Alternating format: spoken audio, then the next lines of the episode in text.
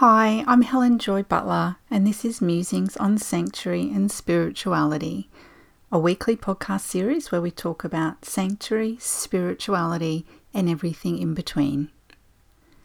As a sanctuary creator and elemental space clearer, I help people create sanctuary in their homes and lives in practical, emotional, and spiritual ways. In this podcast, we will be talking about sanctuary, spirituality, alignment, intention, and much more, all in the hope of supporting you on your own sanctuary and spiritual journey. I invite you to take time to pause, to settle in with today's episode, and if it feels right, to spend time journaling your thoughts and learnings afterwards because it's when you embody these learnings that you will achieve greater alignment in all aspects of your life. So, without further ado, let's dive in.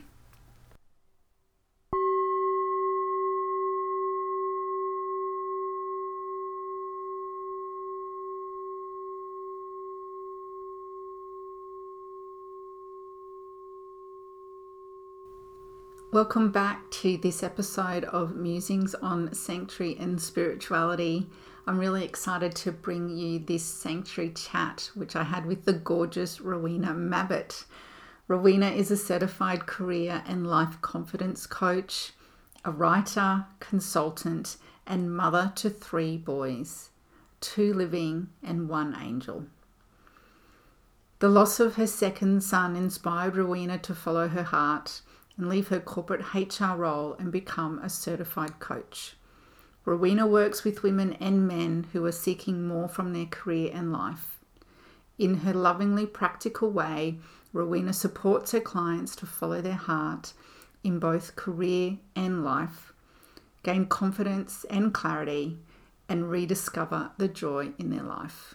I really look forward to sharing this beautiful conversation with you. So let's go see what Rowena has to share with us today.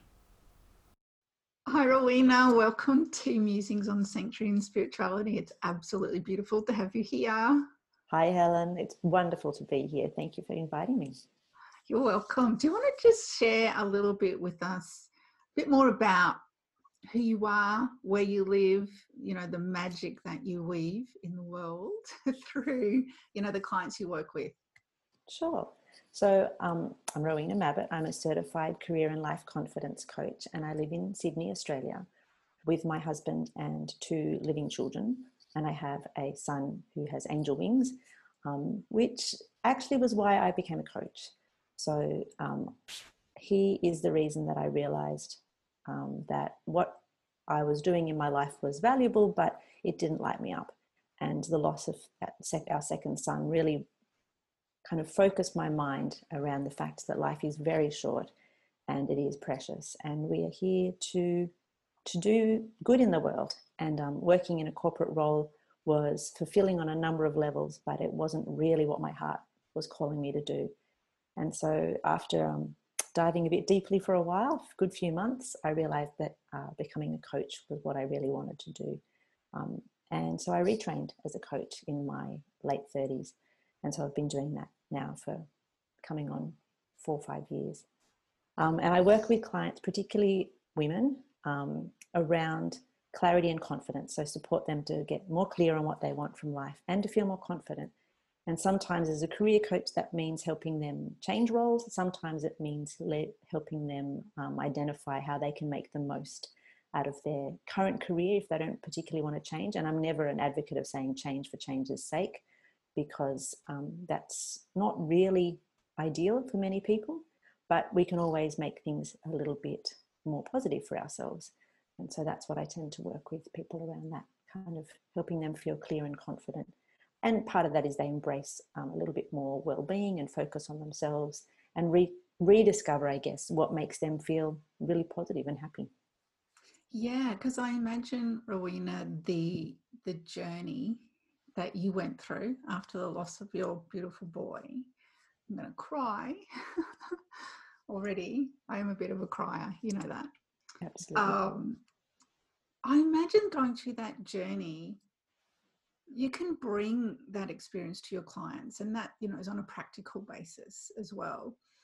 but you know, here we are. We're talking about sanctuary. That's what we're, I'm all about. That's what this you know podcast is all about.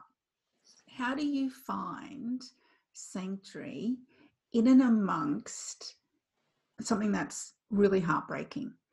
Whether that's a loss of a child, whether that's a loss of a parent or partner, or breakdown of a relationship, or even perhaps a job that you you love. There's obviously grief there. So mm. how do we step through, you know, in a really kind way? We're kind of going deep really quickly, aren't we? how do we how do we do this? How do we be gentle to ourselves in these really challenging times?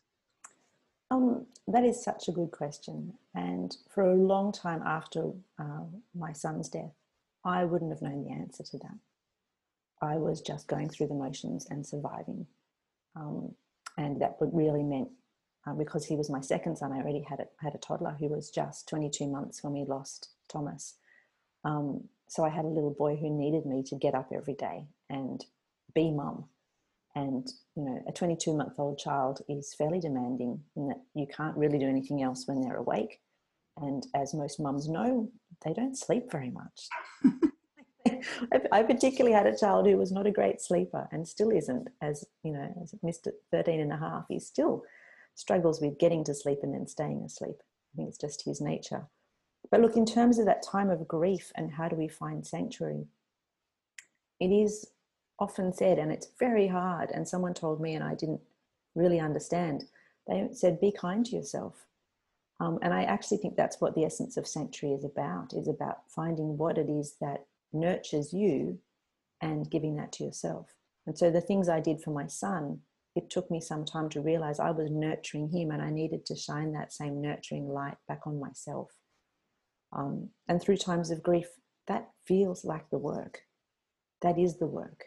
Just getting through the day can be a huge achievement. Not in that you want to not get through the day, but just there's so much energy required, and grief is exhausting whether it be the grief of losing someone you dearly love, of in any relationship, the loss of identity when you lose a job, um, or even the, the, struggles that many have experienced over the past few months with the uh, lockdowns and COVID 19, where things were cancelled. And there was a lot of grief around that. And what's happening in the world, there's a lot of grief around that too. Um, and we're all processing that in our own way. So I guess if there's kind of like a summary sentence, it would be about being kind to yourself and what that looks like for each of us is different. Um, I think you and I have talked before that what you and I might think of as kind, like maybe going and having a long soak in the bath or taking some time away uh, or going on a digital detox, whatever that might be, might be very different from our partner's version of being kind to themselves. I know that your husband quite likes cycling, as does mine, and so going on a 100 kilometre bike ride might be their version of being kind to themselves. Or um, opening a bottle of very nice red wine. That might be their version of being kind to themselves. Whereas I'll be like, I'm off. I'm going to go sit in my little quiet room and read a book. Yeah, with my cup of tea. Well, speaking of which, here's my cup of tea. Okay, so there's a few things I want to say there. So, firstly, what you've really described beautifully is the sanctuary languages. Because what you're saying is that, and I'm very much the same, that quiet solitude, you know, give me the book or the bath or the cup of tea or just, you know, sitting on the grass or whatever. But my husband and yours, you know, it's that physical activity, but also, you know, the glass of red wine. It, you know, maybe that's that connection and collaboration because usually when you're having a glass of wine, you might be with somebody else and enjoying, you know, their company as well. But if we step back to something that you said as well, Rowena, which was, and I'm going to try and make sure I get this right, when you were supporting your 22 month old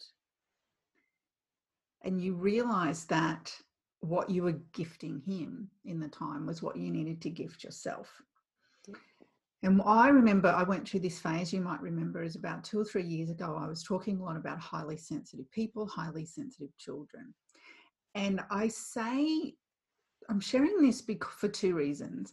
One, because I have a highly sensitive child who's now Mr. 14 and a half, as Rowena has, and I'm sure a lot of listeners have um, highly sensitive people in their lives, whether they're children or not.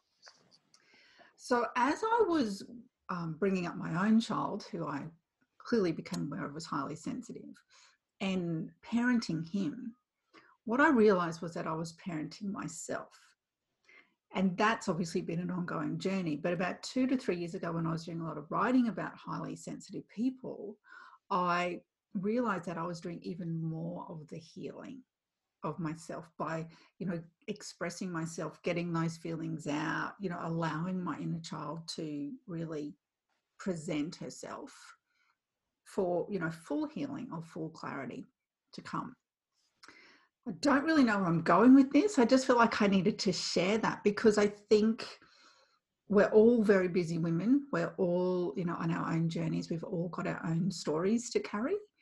And we can make a choice to kind of push them aside, leave them there, not touch them, um, allow them to brew in the background till eventually they explode. Or we can make that realization that where we are now in our lives needs support and nurturing. And what does that look like for us? So, in and amongst your journey, your you realize that you know you needed to do that for yourself. Can you share a little bit? And um, hopefully, this isn't um, I hope this is an okay question to ask. How? What about your husband? How was he? Given you know, there's two people, two adults in a household grieving, um, and you know, trying to work out what this looks like for them. Was his journey quite different to yours? Absolutely, very very different. Um, I was very lucky that in those few months and probably the well the two years or so until my sec- my third child was born um, I actually joined a uh, support group that was run through the hospital. My social worker, who was with me when Thomas was born, um, so most fabulous woman, she put me onto it, and I met two of my very best friends through that group, and we're still in touch. And our kids were born, our subsequent babies were all born within sort of 12, 15 weeks of each other, and we lost our first, our second children. In each case, it was all our second children, all boys. We lost all we lost those children all within about six or seven weeks of each other. So we have this incredible shared experience. Um, and so I had that fabulous connection support. So from that sanctuary languages perspective, I had those really, those people who had that shared experience and who I could see, I caught up with every, every week and we would create our own little play group and our kids would come and to whichever house or a park and we would just sit and talk. Um, and it was the best possible thing. Um, my husband, on the other hand, eventually had to return to work. So he had a month off, which was terrific in that immediate time. I mean, he was quite different. He threw himself into, he's an office worker, he's a corporate kind of guy, but he threw himself into creating. And so there was a lot of very hard physical work because he decided that he'd build an outdoor table um, from hardwood and use only hand tools. So there was no power saw, it was just a hand saw, and he had a table is now almost it's too heavy for the both of us to lift. Like it's he's made it in two parts, and we can still barely lift it. It's so heavy. Um, and then once he'd made that, and that was quite healing for him, he realized he wasn't quite there yet, and so then he decided to make matching bench chairs. Um, now he's not someone who I prior to this had done a lot of kind of handiwork stuff. Um, he's a philosopher by background, and so he's very partial to sitting down with his red and a book and just um, even jokes about how he'd quite like to have been a hermit if that had been the way his life had worked out. I don't think he means it. I think it's definitely a joke. But um, his way of healing then was very different. And then he went back to work. Um, so he didn't really have that same support structure. And with the benefit of hindsight now, I think his grief process was very internalized and he wouldn't talk about it. And I also am very aware that he was, through his own kindness, not telling me about his grief because he knew I was struggling to deal with my own and being aware of my son's. Um, but I do think he, he did speak to his own dad a little bit um, and they would have quiet conversations um, on the phone I think each of them had a whiskey or something at the other end of the phone. That's lovely. quiet conversation. And he'd take himself outside for that so that he had a little bit of privacy because the house we were in didn't have a lot of private spaces at that time. So yeah, it was a very different process. And it took, I think, until the birth of my third son for him to not feel quite so sad. Um, certainly, the, the, first anniversary of the loss of Thomas, that does feel like a turning point um, for both of us. That whole year of first, a lot of people talk about it when you have lost a loved one. The first year is very, very hard. And the first of everything without that person, mm. um, even when that person, you're expecting there to be a baby at Christmas time, and then there's not a baby. And you're expecting that you know father's day or mother's day you're meant to have two kids here not one and the family photos were meant to have you and the your current child and the other one. Um, and the, you know so there's a lot of those firsts mm. get through. Um, so one that was the turning point i think. But yeah his process was very different. I'm not sure if i really answered your question but my process was weekly support with these two beautiful women. Um, and the, the fathers in the, their husbands were also good support for James, but he doesn't want to talk to people. He's a very private person. So, yeah, uh, yeah. dealt with it his own way. Yeah, yeah, exactly. And that's kind of what I'm trying to get to around this is whatever the situation is, and whether we're you know in a grieving space or whether we're trying to work out what sanctuary looks like for us or whether we're trying to work out you know even what direction should i take in my career it's a very much a personal process very yet to have you know some support or some structure. And also kind of what i heard there was be a little bit surprised at what might come. Because i guarantee you would never have said oh my husband's going to go and build us a table now. No but it's the most beautiful wonderful thing. Yeah. Because we know there is so much love poured into that. You know that was his way of processing. Because i think when my mum explained it beautifully she said when you have another child, it doesn't take away the love from your first child. There's just more love, it just multiplies. And so when you haven't got the living being to pour that love onto or into, it has to go somewhere because it's been growing all that time whilst the baby was, you know, you love it as soon as you find that positive pregnancy test. Mm. So when what do you do with all of that love? So he channeled his into creation, which was beautiful, and created this gorgeous hardwood stunning table and chairs. Yeah. Beautiful. Oh my gosh, I think I'm going to cry again. I feel like I'm, I'm we're, we're recording this on the new moon in Cancer. so I'm feeling really emotional today. I'm not quite sure why that is. Um, I would like to share this card at this stage, Rowena. So the regular listeners of the podcast know that I pull an oracle card to help guide our journey through our conversation. And they're from the Gaia Oracle deck by Toni Salerno. And this card is absolutely gorgeous. It's got a full moon at the top, and then we've got this lovely lady lying naked on top of what looks like water, resting her eyes closed, and over her body uh, a whole heap of love hearts as well as like lines. I want to say ley lines for some reason across her body, and then the words on it say "lost love." And underneath that surrender healing and release i feel as though that that's what we've been talking about inadvertently um, even though before we pressed you know record to start this conversation we were talking about your work in relation to this card but we seem to have gone down a different path which is okay that's what conversations are all about Absolutely. so when i when i see that card what i think of is kind of like an invitation to wear those wounds, to allow them to be a beautiful part of our soul's journey while we're here. But also with that full moon there is like, how can I release some of the pain, some of the discomfort, some of the maybe the anger or the frustration or whatever the emotions are, to then fully claim them and and I want to say be grounded or centered in myself. Is anything coming to you when you see that, Rowena? Um, very similar to what you're saying.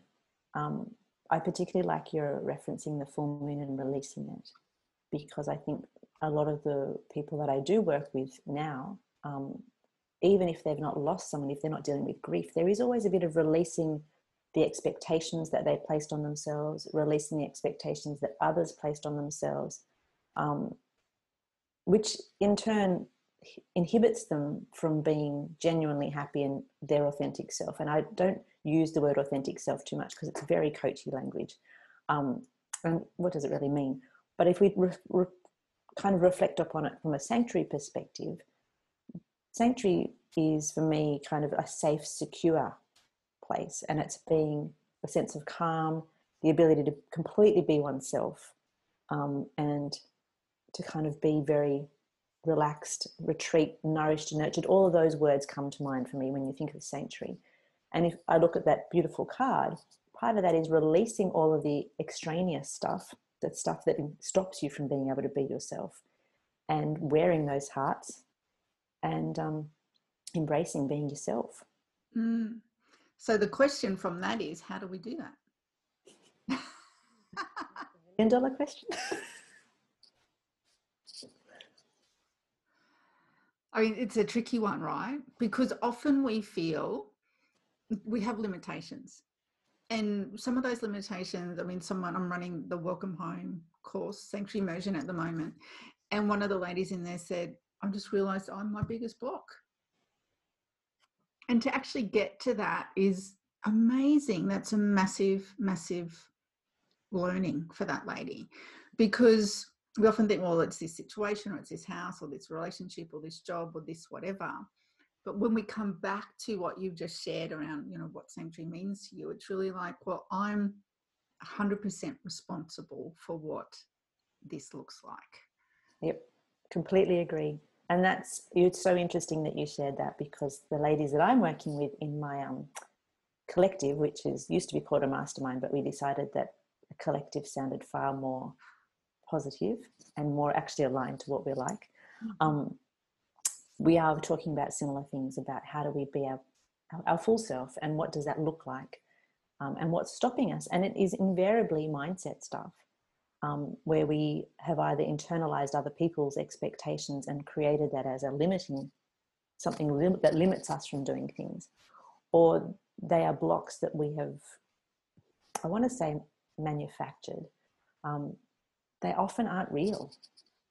And so, frequently, the way that some of the things I've been diving into over the last few months, um, I've taken approach of um, designing your season. And because it's winter whilst we're doing this, my season of winter I was really focusing on my one of my signature strengths, which is love of learning. And so I've been diving deep into learning more about signature strengths, very funnily.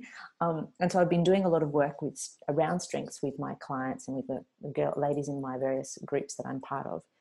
And it's really interesting to see that when we more fully are aware of our strengths and embrace those, it is far easier for us to feel like we can just be ourselves.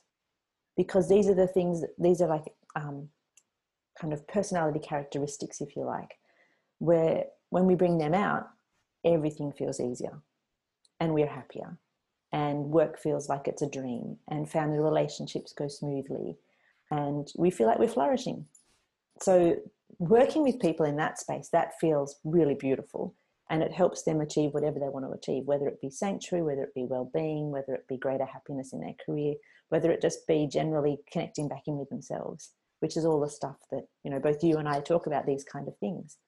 Um, so that's kind of where i'm thinking at the moment around that But how do we do it?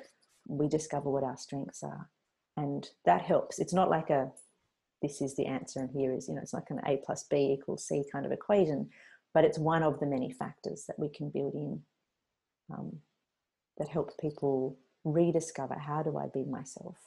How do I create that element of sanctuary in my life? Whether it be in my home, whether it be in my relationships, whether it be at work, whether it just be with me. Mm, mm.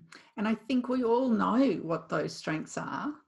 Um, it's just often we, number one, might not give ourselves permission to own them yep. because they might be not perhaps in inverted commas, you know, societally accepted, um, particularly if you're an empath or an intuitive or you have any of those kind of um, clear abilities. Um, but also it's it's voicing it because once you own it, go, okay, I've got this. I can own this in my body. Things will start to shift and change around you anyway. But then sometimes you have to voice it. You have to voice it to the partner or voice it um, to family members or whoever so that you can keep that alignment going. Absolutely. And I think actually that's a great point, Helen. That's the baby step. Mm. Like if you think, what's one small thing I can do today to bring myself more sanctuary or to be more aligned with who I want to be? um, I love to talk to my clients about the intentionality. So, you know, how do you be very deliberate about what you want to do? Um, how you be live your life with intention? Because that was kind of my key learning after the loss of Thomas is I don't want to go through my life like it's just some kind of day after day same old same old. I don't want to be on a path that I get to a certain age and look back and go what was I thinking? That was not me. I want to be quite intentional about what I choose to do. And so by asking ourselves that one small thing what is the baby step that I can take and it could just be acknowledging that you have a strength and voicing it you don't have to voice it to someone else if that's too hard. I'd say the first baby step might be just looking in the mirror and telling yourself, or even just writing it on a bit of paper. Um, because that's that first awareness of, of saying, hey, I'm a highly intuitive person. Or, you know, my gift in the world is that I am brave. Or that my gift in the world is that I'm honest. You know, and knowing that they're strengths and then owning them and sharing them, even if it's just initially to yourself, that's the first step. Totally. I mean, I had to do that for months. And I think that's okay because it does build that muscle. That muscle, that bravery muscle, or whatever that is. I think the thing that was flashing for me, because I could hear all of the creative listeners going, but I don't want to have a first step.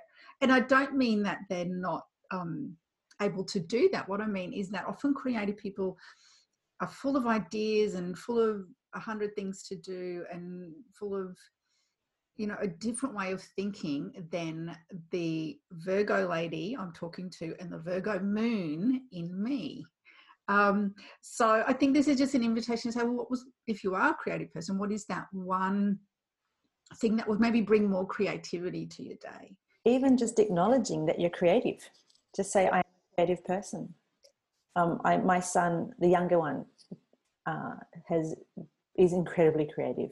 He's always singing little songs and making up wonderful, incredibly elaborate stories when he's just on his own playing.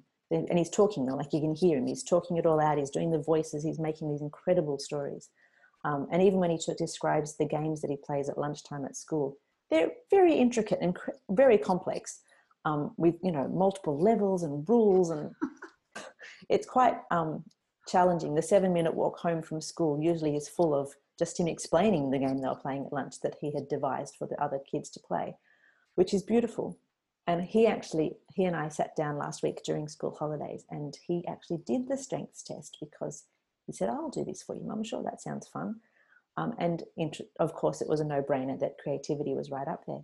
He has never acknowledged that he's creative. Whenever we talk to him about saying, No, of course you're creative, he goes, No, I'm not. I don't like art. And so his mind was very narrow, like his own blocks were that creative equals art. And I don't like doing coloring in, and so therefore I'm not creative. Now, this is a 10 year old, and I'm sure the listeners are not generally 10 year olds. Um, but even just acknowledging that you are a creative being and that your creativity comes in different ways, shapes, and forms, that is a huge gift to the world. And maybe that's not, you don't want to call it a first step, but it's part of that awareness and stepping into those things that bring you joy. Creativity brings you joy. Step forward into that by just voicing it. Mm, mm, absolutely. And it took a friend of mine, which is hilarious because my other sanctuary language is creativity. So my first one is quiet solitude, and my second one is creativity. And it took a friend only, I think it was about, I want to say within the last six months, say to me, Helen, you do realize that creativity for you is through your clothes. And you know as much as i like like i've done sculpting i've done painting i've done macrame i've done weaving like i've done pretty much nearly anything you can make with your hands except probably woodwork. Um, but you know on a daily basis and it was the clothes and it was you know how do i put this together or, or what what might look a bit weird but who cares i like the feel and look of it it's it's starting to as you've said look at creativity in other ways other than here's a paintbrush or here's a pencil.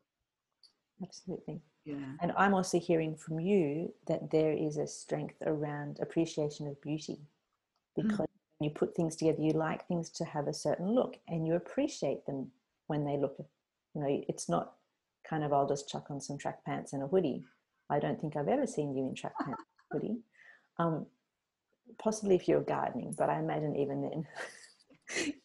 but you know, it's it's part of that's part of the strengths as well is that you enjoy things looking a certain way and you have a good eye for aesthetics, which is then you bringing forward that strength whilst you're playing with the clothes in the creative environment. Which means then I look at those and I'd say, as a um, if you were my client, we'd talk about how you can bring more of that in. But you're already giving a classic example about when we share, when we do small things every day, create habits around our strengths, that's the simplest way for us to embrace them.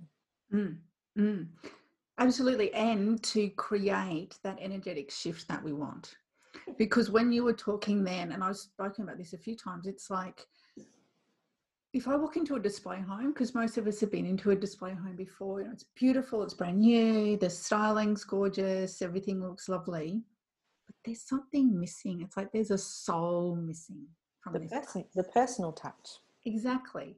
So then when you look at your own space and you might bring in things from your travels or something that mum gave you for Christmas or whatever, that's what starts to bring the soul into the space. And to create i call them vignettes but to create those beautiful little spaces um, and it can even be on your bed you know you've got the lovely throw rug that someone gifted you or you know photos of family members or I know vases of flowers whatever that is that you're bringing into your space to start to create that soul in and amongst you know everything else that goes on. In your household I think that to me, Helen, is sanctuary because that's the whole the safe and secure element is you know meaning that you can be yourself and it is it's secure you are secure in that you can be yourself. Um, and i guess there's elements of the security as well as that it's you know somewhere where you can feel protected. Um, but absolutely that idea of sharing the things that make sense that are meaningful to you i guess um, so I, I can behind me here mm. this one with the butterflies. That's something I made, so that's a creative thing. The and is to remind me that there's always more. I actually made it, I got it for my boys because they were going to share a room and it was going to be one name and the other name. Um, but then they didn't want to do that anymore. so I just kept the and. On this side, it's to the moon and back, which is my thing for Thomas because I will always love him to the moon and back.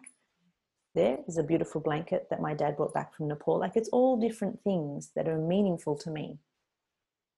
Um, and I know behind you, for example, you've got some beautiful um, your artworks that you've created. You've got your different uh, space clearing items and other gorgeous things.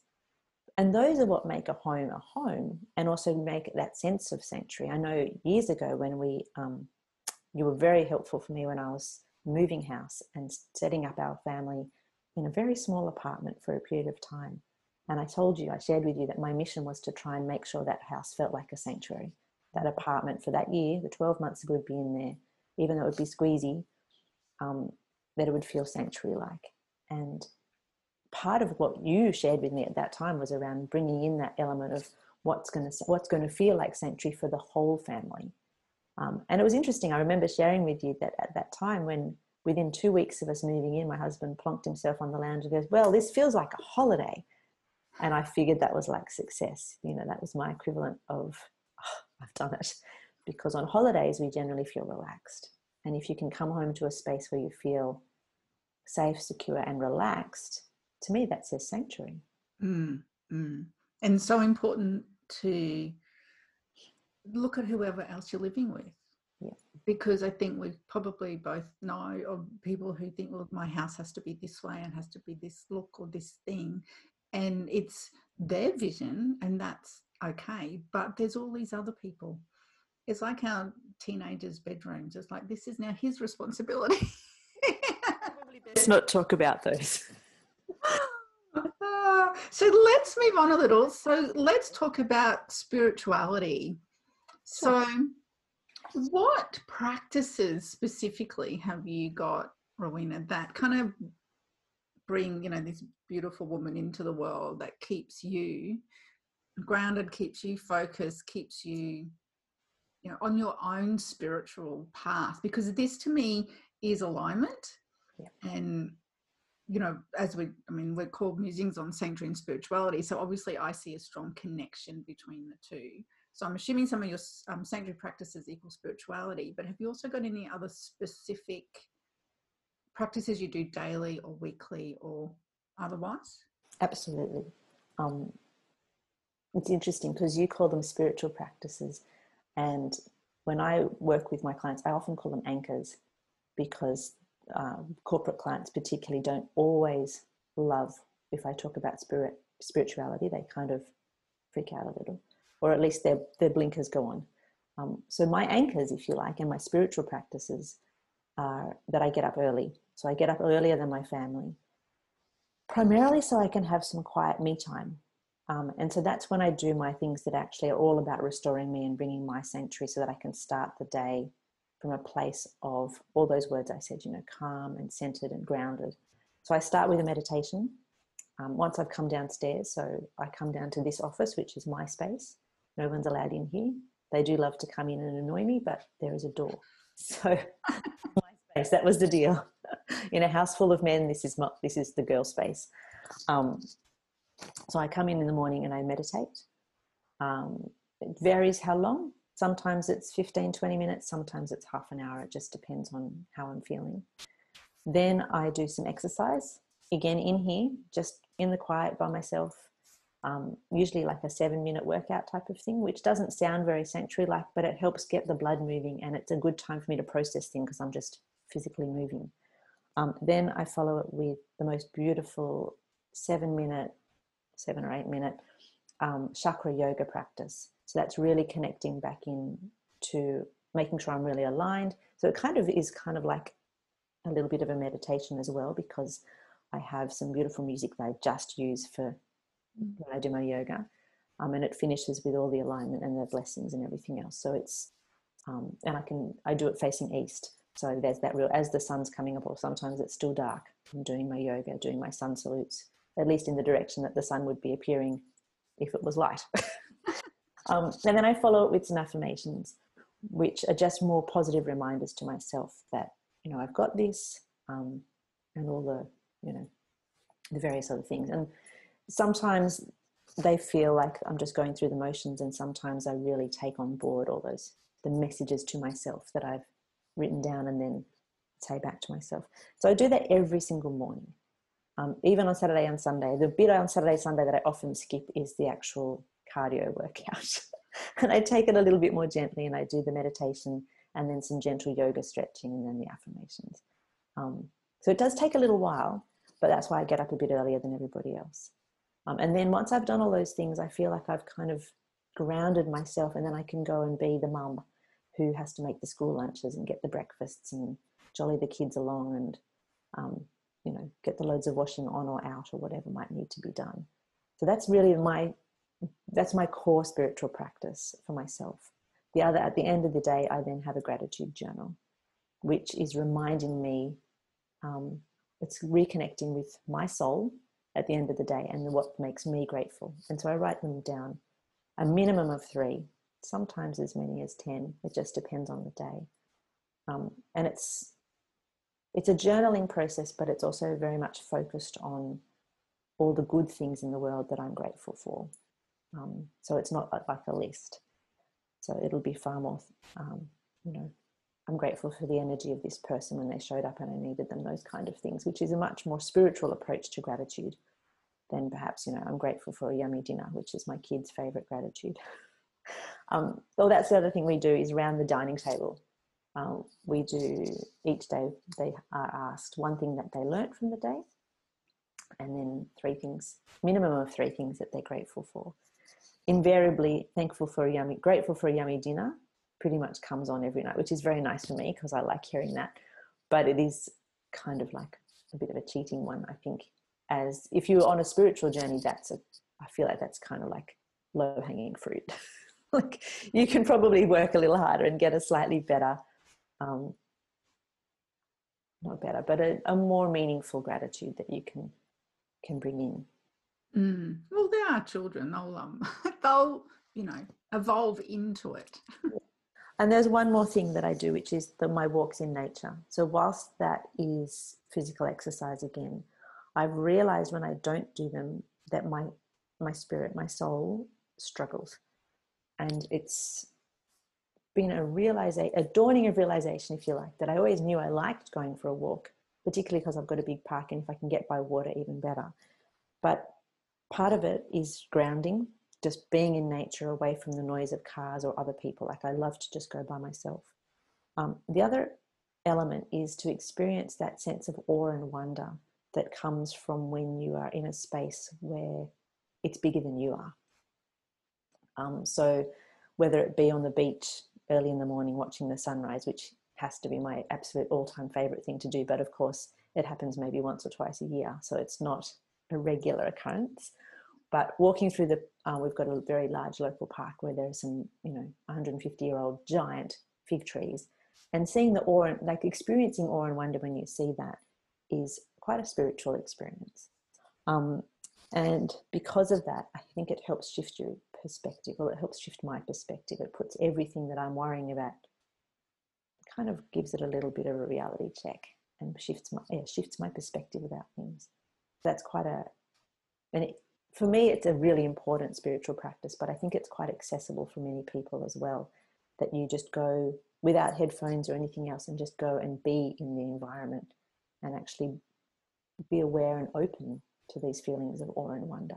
Mm, that's so beautiful. We um, went down to somewhere where there's water, um, like in the, at the bay on Sunday, and just sat there. And you know, we didn't really need to talk, but it, it was like that. It was just taking in the expanse, and obviously the energy of of the space as well. Just want to ask one quick question around your um, practices, Rowena. Yeah. Did it take you a long time to get to that? I want to say routine, but what I'm really asking is often as spiritual practitioners, we hear what other people are doing or see what other people are doing or have done a course or whatever, and we think, got, got to do that. And so we take on all of these practices and then you know they might be a good fit for us or they might not. And i kind of talk about it like a bit of a recipe. So did it take a while for you to get to your unique recipe with your morning practice particularly um, and you know maybe those other little touch points during the day? Absolutely. It's constantly evolving. Um, I love that you talk about it as a recipe because that's exactly what it is. And you know, cakes are always good, right? And you can even leave out the sugar and they still taste fine.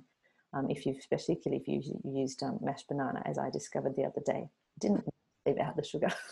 it just, I just completely forgot. It was edible. It just wasn't quite as good. Um, so, and yeah, absolutely, it's taken me probably in conscious thought at least five years to get to a point now that I can say this is my morning routine and it works. Um, this year, 2020, I think has probably been the, the what I just described is has been consistent. Um, prior to that, the meditation bit fell in and fell out. Um, the gratitudes in the evening have been pretty consistent, but I used to try and meditate before I did my gratitudes or after I did my gratitudes.